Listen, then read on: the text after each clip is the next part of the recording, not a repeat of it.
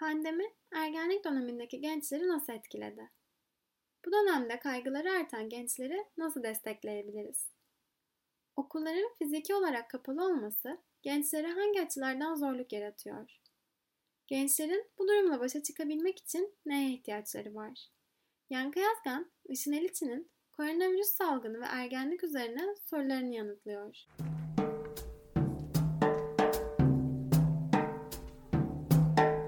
Ergenlik dönemi için başka kıstaslar da kullanılıyor ama herhalde on iki on sekiz yaş olarak düşünebiliriz bu yayın itibarıyla diye düşündüm ben. Tabii uzatılabiliyor. Ucu yirmi beşe yirmi sekize çıkaranlar var. Yani ergenlik ve gençlik modern kavramlar olduğu için daha bir parça o nedenle tartışılıyor. Henüz oturmuş değil. Bebeğin yaşını tartışmıyoruz genellikle ama ergenlik. Evet. Ama ergenlik puberteyle başlayan yani kızların adet görmeye başlaması, erkeklerin testis boyutlarının büyümeye başlamasıyla startı verilen bir zaman. Özellikle tabii daha bağımsızlıklarını on sekiz yaş sonrası daha fazla kazanabildiklerini düşünerek on iki on sekiz yaş arasında bırakalım isterseniz bu yayın özelinde ve şimdi zaten hani çok fiziksel, zihinsel, duygusal anlamda büyük değişimler, fırtınalar yaşadıkları bir dönem gençlerin. Bir de tabii şimdi olağan akış bu pandemiyle beraber tamamen bozuldu. Ee, Kayıplar arttı belki, işte acil durumlar oluşuyor, sağlık durumları oluşuyor. Önce genel olarak ne tür etkiler gözlenebilir bu yaş dönemindekiler üzerinde? Şöyle aslında on iki on sekiz tabii bir blok bir zaman dilimi değil. Konuyla ilgili olanlar mesela ortaokul ve lise çocuğunun birbirinden çok farklı karakteristikleri olduğunu biliyor. E, ortaokul dönemi diye tanımladığımız ne yazık ki sınavlarla karakterize ediliyor yaşamdaki dönüm noktaları. Hani bu sekizinci sınıfa doğru yaklaşan çocukların diğerlerinden e, temel farkı yani daha büyük ergenlerden temel farkı bu çocukların beyin gelişimlerinin temel olarak e, henüz herkeste eşit olmaması. Yani şöyle, şöyle diyeyim, e, beyin önce beş yaşına kadar kalınlaşır, korteks, beyin kabuğu ve bir zenginleş, zengin deneyimlerle e, gelişir. Daha sonrasında bu eğitim ve terbiye, e, yaşam deneyimleriyle lüzumlu, lüzumsuz be, beyinsel e, hücrelerin bağlantıları ayıklanarak beyin kabuğunun inceldiğini görürüz. İncelme süreci göstergedir. Yapılan araştırmalar, özellikle on üç on dört yaş civarında çocukların birbirine henüz bu konuda pek eşit olmadıklarını gösteriyor. Yani farklı hızlarda herkesin geliştiği bir zaman. O nedenle ergenliğin ilk yarısı çocuklar arasındaki gelişim farklılıklarının çok keskin olduğu bir zaman. Ve ne yazık ki örneğin çok kritik sınavları yani kıyaslamaları bu yaş grubunda yaptığınızda bir kere biyolojik olarak olan bir eşitsizliğin zemininde yapıyoruz. Şimdi aynı şekilde pandemi de eşit düzeyde gelişmemiş ergenleri etkiliyor. Yani gelişim düzeyimize göre örneğin gelişimin daha iyi olması yani beynin ön bölgesinin de gelişimini tamamlamış olması o kortikal incelmeyle birlikte on beş on altı on yedi civarında gerçekleşiyor.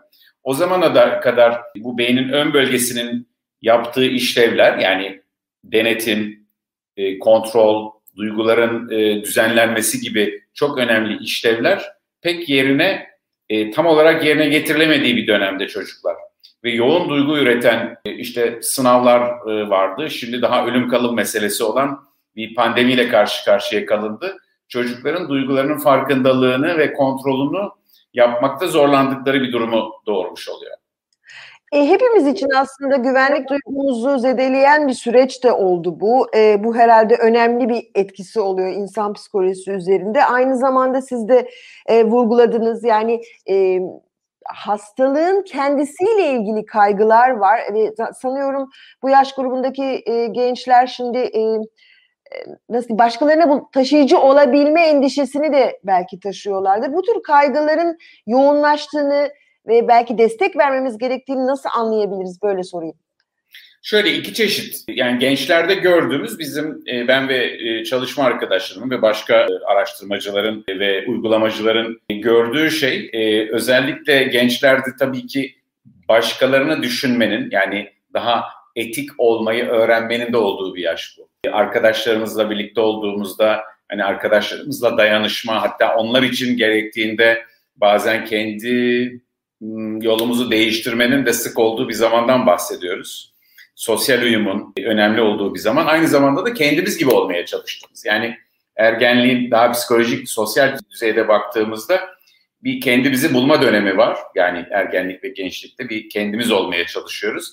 Ama o kendimiz olmanın yolu ilk önce herkes gibi olmaktan geçiyor. Bir blok, hani birbirini taklit etme, en azınlıkta olan çocukların bile kendilerine benzerlerini bulma eğilimleri var. Şimdi bu olduğu zaman, başkalarıyla birlikte olma dürtüsünün çok güçlü olduğu bu zaman diliminde başkalarının zarar görmemesi önemli bir endişe ve özellikle ergenlerde bunu kendi ailelerine dönük olarak da gördüğümüz gibi bir kısım genç de uygun şekilde yönlendirilen de içinde oldukları topluluğa yardımcı olma, işte hani komşu bir teyze için alışveriş etmekten tutun, anne babasının taşıdığı yükün bu dönemde arttığını fark edip uygun reaksiyon veren gençler de var. Bir kısmı ise henüz duygusal gelişimi yeterli olmadığı için zorlandığından ötürü daha kendi derdine düşen, hatta evin içindeki düzeni daha umursamazlaşan ya da kendi dünyasına o duyguları taşıyamadığı için kendi dünyasına çekilme ihtiyacı duyan gençler var. Ama kendi dünyası henüz tam oluşmadığı için bu arada bu dünyayı ithal bir şekilde, özellikle işte oyun oynarken beraber paylaşım olan internet dünyaları ya da bir takım başka web tabanlı paylaşım dünyalarına giren çocuklar var. Bu paylaşım dünyalarının bir kısmı geliştirici mesajları birbirleriyle çocukların paylaştığı, bir kısmı da daha ziyade bir patinaj şeklinde olan, bir parça kendini bir tür yatıştırma amaçlı oyunların örneğin çok oynandığı, yapay bir dünyada bu dünyada gerçekleştiremediklerini yapay bir dünyada e, çok önemli hissetme, çok lüzumlu şeyler yapma şeklinde yapan gençlerin de olduğunu görüyoruz. Çok yamalı bohça bir dönem bu aslında. O yüzden bizi dinleyen anne babalar varsa, bu söylediklerimle ilgisiz deneyimleri olanlar da olabilir. Ama sanırım ortak mesaj buradaki şeyde, gençlerin hem bir yalnızlık duygusuna sürüklendiklerini yaptığımız araştırmalarda gördüğümüz, hem yalnızlık duygusunu aşmak için kendilerine en çok yardımcı olabilecekleri ulaşmakta zorlandıklarını, yani kapıyı açıp çıktığında konuşabileceği anne babası içerideyken oradan çıkamayıp yüz bin kilometre ötedeki oyun arkadaşına dertlerini anlatır halde olan birçok genç var. Bunu anne babaların da düşünmesi gerek. Çünkü büyük bir ihtimalle bu düzen, zihinsel düzen dün geceden bu sabaha oluşmadı. Yıllar içerisinde oluşmuş. Aile içerisindeki iletişimin çok etkili olmadığı durumlarda bazen çocuklar kapıyı açıp bir şey söylemekte zorlanıyorlar. Belki bize düşen büyükler olarak hani kapıyı tıklayıp açmamız, tabii kapıyı pat diye tekmeyle açma eğilimi de çok oluyor bazı durumlarda. Bu tip iletişim girişimleri değil. Evet, aslında e, ebeveynler arasında ya da aynı evin içindeki yetişkinler arasında da iletişim sorunları olduğunu bu dönemde herhalde hepimiz gözlemledik. Yani e, çünkü bir arada yaşamak zorunda kalınca bu anlamda herkesin birbirinin e, alanına biraz daha saygılı ve birbiriyle iletişim e, kurmaya dikkat etmesi gerekiyor herhalde doğru bir şekilde. E, şeyi sormak istiyorum, tam da oraya getirdiniz aslında. Şimdi hem e, okulların kesintiye uğradığı bir süreçten bahsediyoruz ve bunun tabii eğitim, öğrenmeye etkisi var ama aynı zamanda sosyalleşme ortamı da okullar. Bu açıdan da bir değerlendirir misiniz? Bu kesintiler e, nasıl etki edebilir ya da nasıl başarılı çıkılabilir? Yani bu, o, çok, evet, te- teşekkür ederim. Yani bu da önemli bir konu. Birçok platformda bunu açıklama açıklama fırsatları oluyor. Aileler ve eğitimciler ve politika yapıcılar bilmediği bir şey yok aslında buradaki şeyde. Biliyoruz ki toplumsal, özellikle ergenlik dönemi, daha küçük çocuklar için aslında bu geçerli. Başkalarıyla birlikte olmaktan e, kazandıkları çok kritik şeyler var. Ve bu başkaları deyince herkesin aklına arkadaşlar geliyor. Sadece arkadaşlar değil, öğretmenler ve başka yetişkinler. E, çünkü çocukların özellikle ergenlik döneminde anne babalarından alacaklarını almış oldukları gibi bir his de var. Hatta onlardan pek fazla bir şey almak istememek gibi.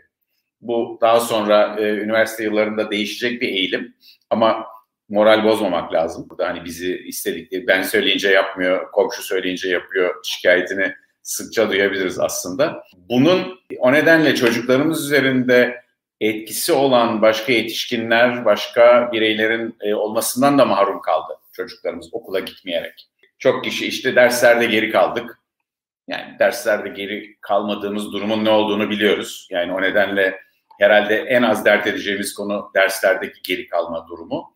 Ama bunca eşitsizliğin içerisinde tabii ki çocukların yaşamında bir tür bulundukları, özellikle yoksul ve dezavantajlı kesimlerdeki çocukların bulundukları kız kapanlardan diyelim, sıkışmış hissettikleri kapanlardan bir kısmının çıkmasının yolu iyi okumaktan geçtiği için oradaki ders açığı belki bunu en çok dert eden orta sınıf ve üstündeki sosyal kesimlerden ziyade bunu dert etmeye bile fırsatı olmayan yoksul ve dezavantajlı ya da azınlık kesimlerinde bunun etkisini daha çok görüyoruz. O nedenle müfredat açığı diye belirtilen durum zaten olan bir eğitimdeki öğrenme eşitsizliğini sırf çocuklara ait birçok sebebinde, yani çocukların gelişimine ait, onlara ait birçok sebeple olan bu gelişim eşitsizliği ve gelişim açığını daha da derinleştirdi.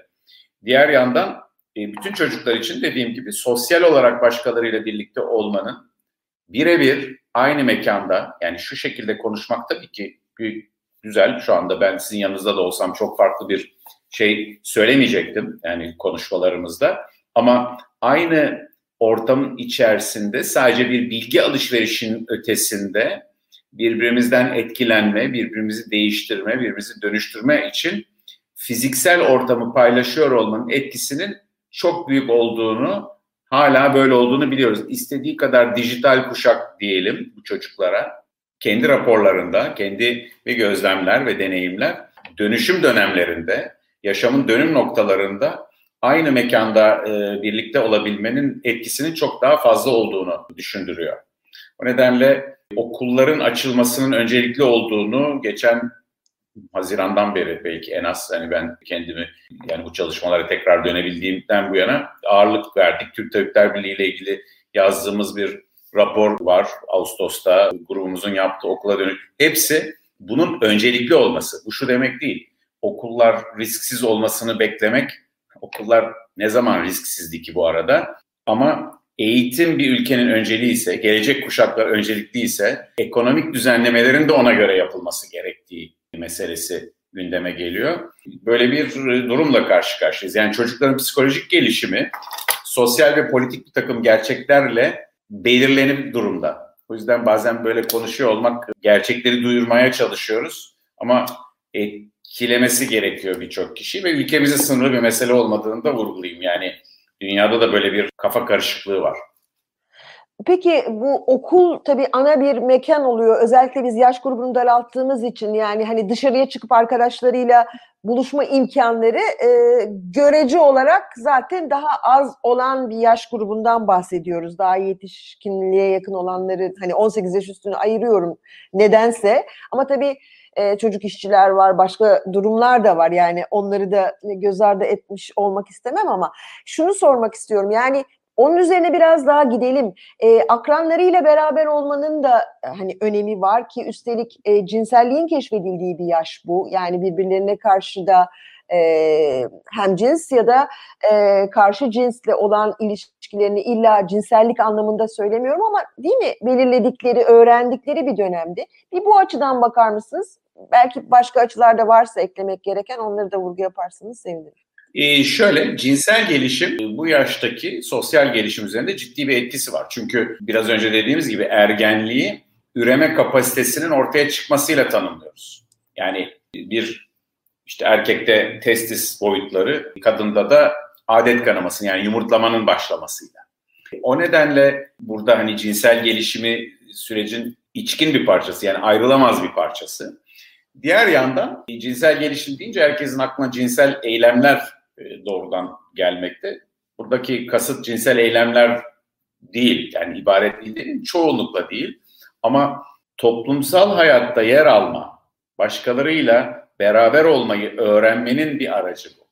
Yani çünkü cinsellik bir insanda bir üremeden ibaret değil, beraberinde gelen ve aslında ayrılmaz parçası olan, beynimizde de ikisinin aynı beyin bölgesinde oluştuğunu biliyoruz. Yani bağ kurma, ilişki kurma, anlamlı bir ilişki kurma, Bunun içerisinde romantik ilişki var, arkadaşlık ilişkisi var ve biliyoruz ki arkadaşlık ilişkisi kuramayan birçok kişinin gerçek anlamda bir aşk diyebileceğimiz anlamdaki romantik ilişkide de çok ciddi zorlandığını biliyoruz. Bunlar böyle birbirinden ayrı alanlar değil, başka biriyle beraber olmayı öğrenme, başka birisi için kendi önceliklerini erteleyebilme ve bu başka birisi bugün arkadaşlarımız, sevgilimiz veya yoldaşımız, yaşam arkadaşımız olabiliyor. Yarın çocuğumuz, toplum, bizim dışımızdakiler.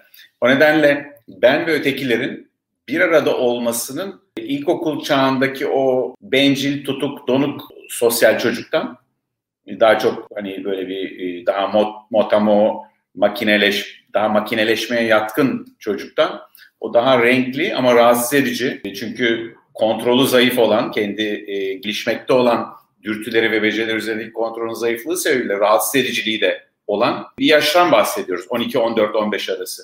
Şimdi hal böyle olunca çocukların kafasının karışık olduğu bu zamanda cinsellik bir e, dürtü olarak var ama nereye e, nasıl yönlendireceğini okul ortamındaki düzen ve organize sosyal hayat bize bir parçada yol gösteriyor. Okul ortamı öğrenme, üretme, topluma katkıda bulunma, kendini geliştirme gibi yerlerde cinsel dürtünün getirdiği cinselliğin, yani cinsel dürtüyü de doğuran beden gelişiminin sağladığı enerjiyle bir büyük bir gelişim hamlesi oluyor. Örneğin beyin gelişiminden biraz önce konuşmanın başına bahsettik. Testosteron salınımı beynin hücresel uzmanlaşma bölgelerinin bir numaralı e, nasıl diyeyim güdücüsü. O nedenle hormonal gelişim, beyin gelişimi, davranış gelişimi, cinsel gelişim, arkadaşlık bunların hepsi bir arada oluyor. Ve bunlar beş altı yıl içinde oluyor bitiyor. Yani. Bu altın zamanı bir odaya kapalı olarak geçirmek ya da dijital hayattaki işte daha sınırlı sosyal ve bedensel ipuçlarının çok daha zor alındığı bir ortamda yapmak biraz daha kısır bir tecrübe yaratıyor. Ama ben ee, güzel formüle etmez bilmiyorum. Özür dilerim. Yo ben güzel formüle edememiştim ama çok güzel anlattınız. Şunu sormak istiyorum. O zaman okulun dışında yaşıtlarıyla ya da ya da aynı yaş grubu da olması şart değil ama e, başka insanlarla bir arada gelme olanaklarını da mümkün ise e, zorlamakta bir fayda var herhalde bu fiziksel mesafe kurallarına da dikkat ederek. E, kesinlikle çünkü şöyle düşünün yani okul hayatı İstanbul'u ya da İzmir'i yani ben hani kendi yaşadığım yerlerden bir örnek vereyim. Başka yerlerde de gerçek örnekleri oradaki dostlarımız, dinleyicilerimiz bulacaktır. Yani şimdi diyelim ki İstanbul'da Kadıköy yakasında oturuyorsunuz. Tünelde bir okula gidiyorsunuz mesela diyelim. Ne yapıyorsunuz? İniyorsunuz Kadıköy'de yürüyerek belki dolmuştan iniyorsunuz, vapura yürüyorsunuz, vapura biniyorsunuz, vapurla karşıya geçiyorsunuz. Ha denebilir ki ya Yankı Bey bu tip okula giden çocuklar geçmişte kaldı. Şimdi servise konuyorlar, serviste uyuklayarak ya da iPad'leriyle oynayarak gidiyorlar. O da bir problem. Yani pandemi öncesinde de aslında bu tür kopukluk, daha modüler yaşama doğru bir itmenin olduğu bir zamanı yaşıyorduk.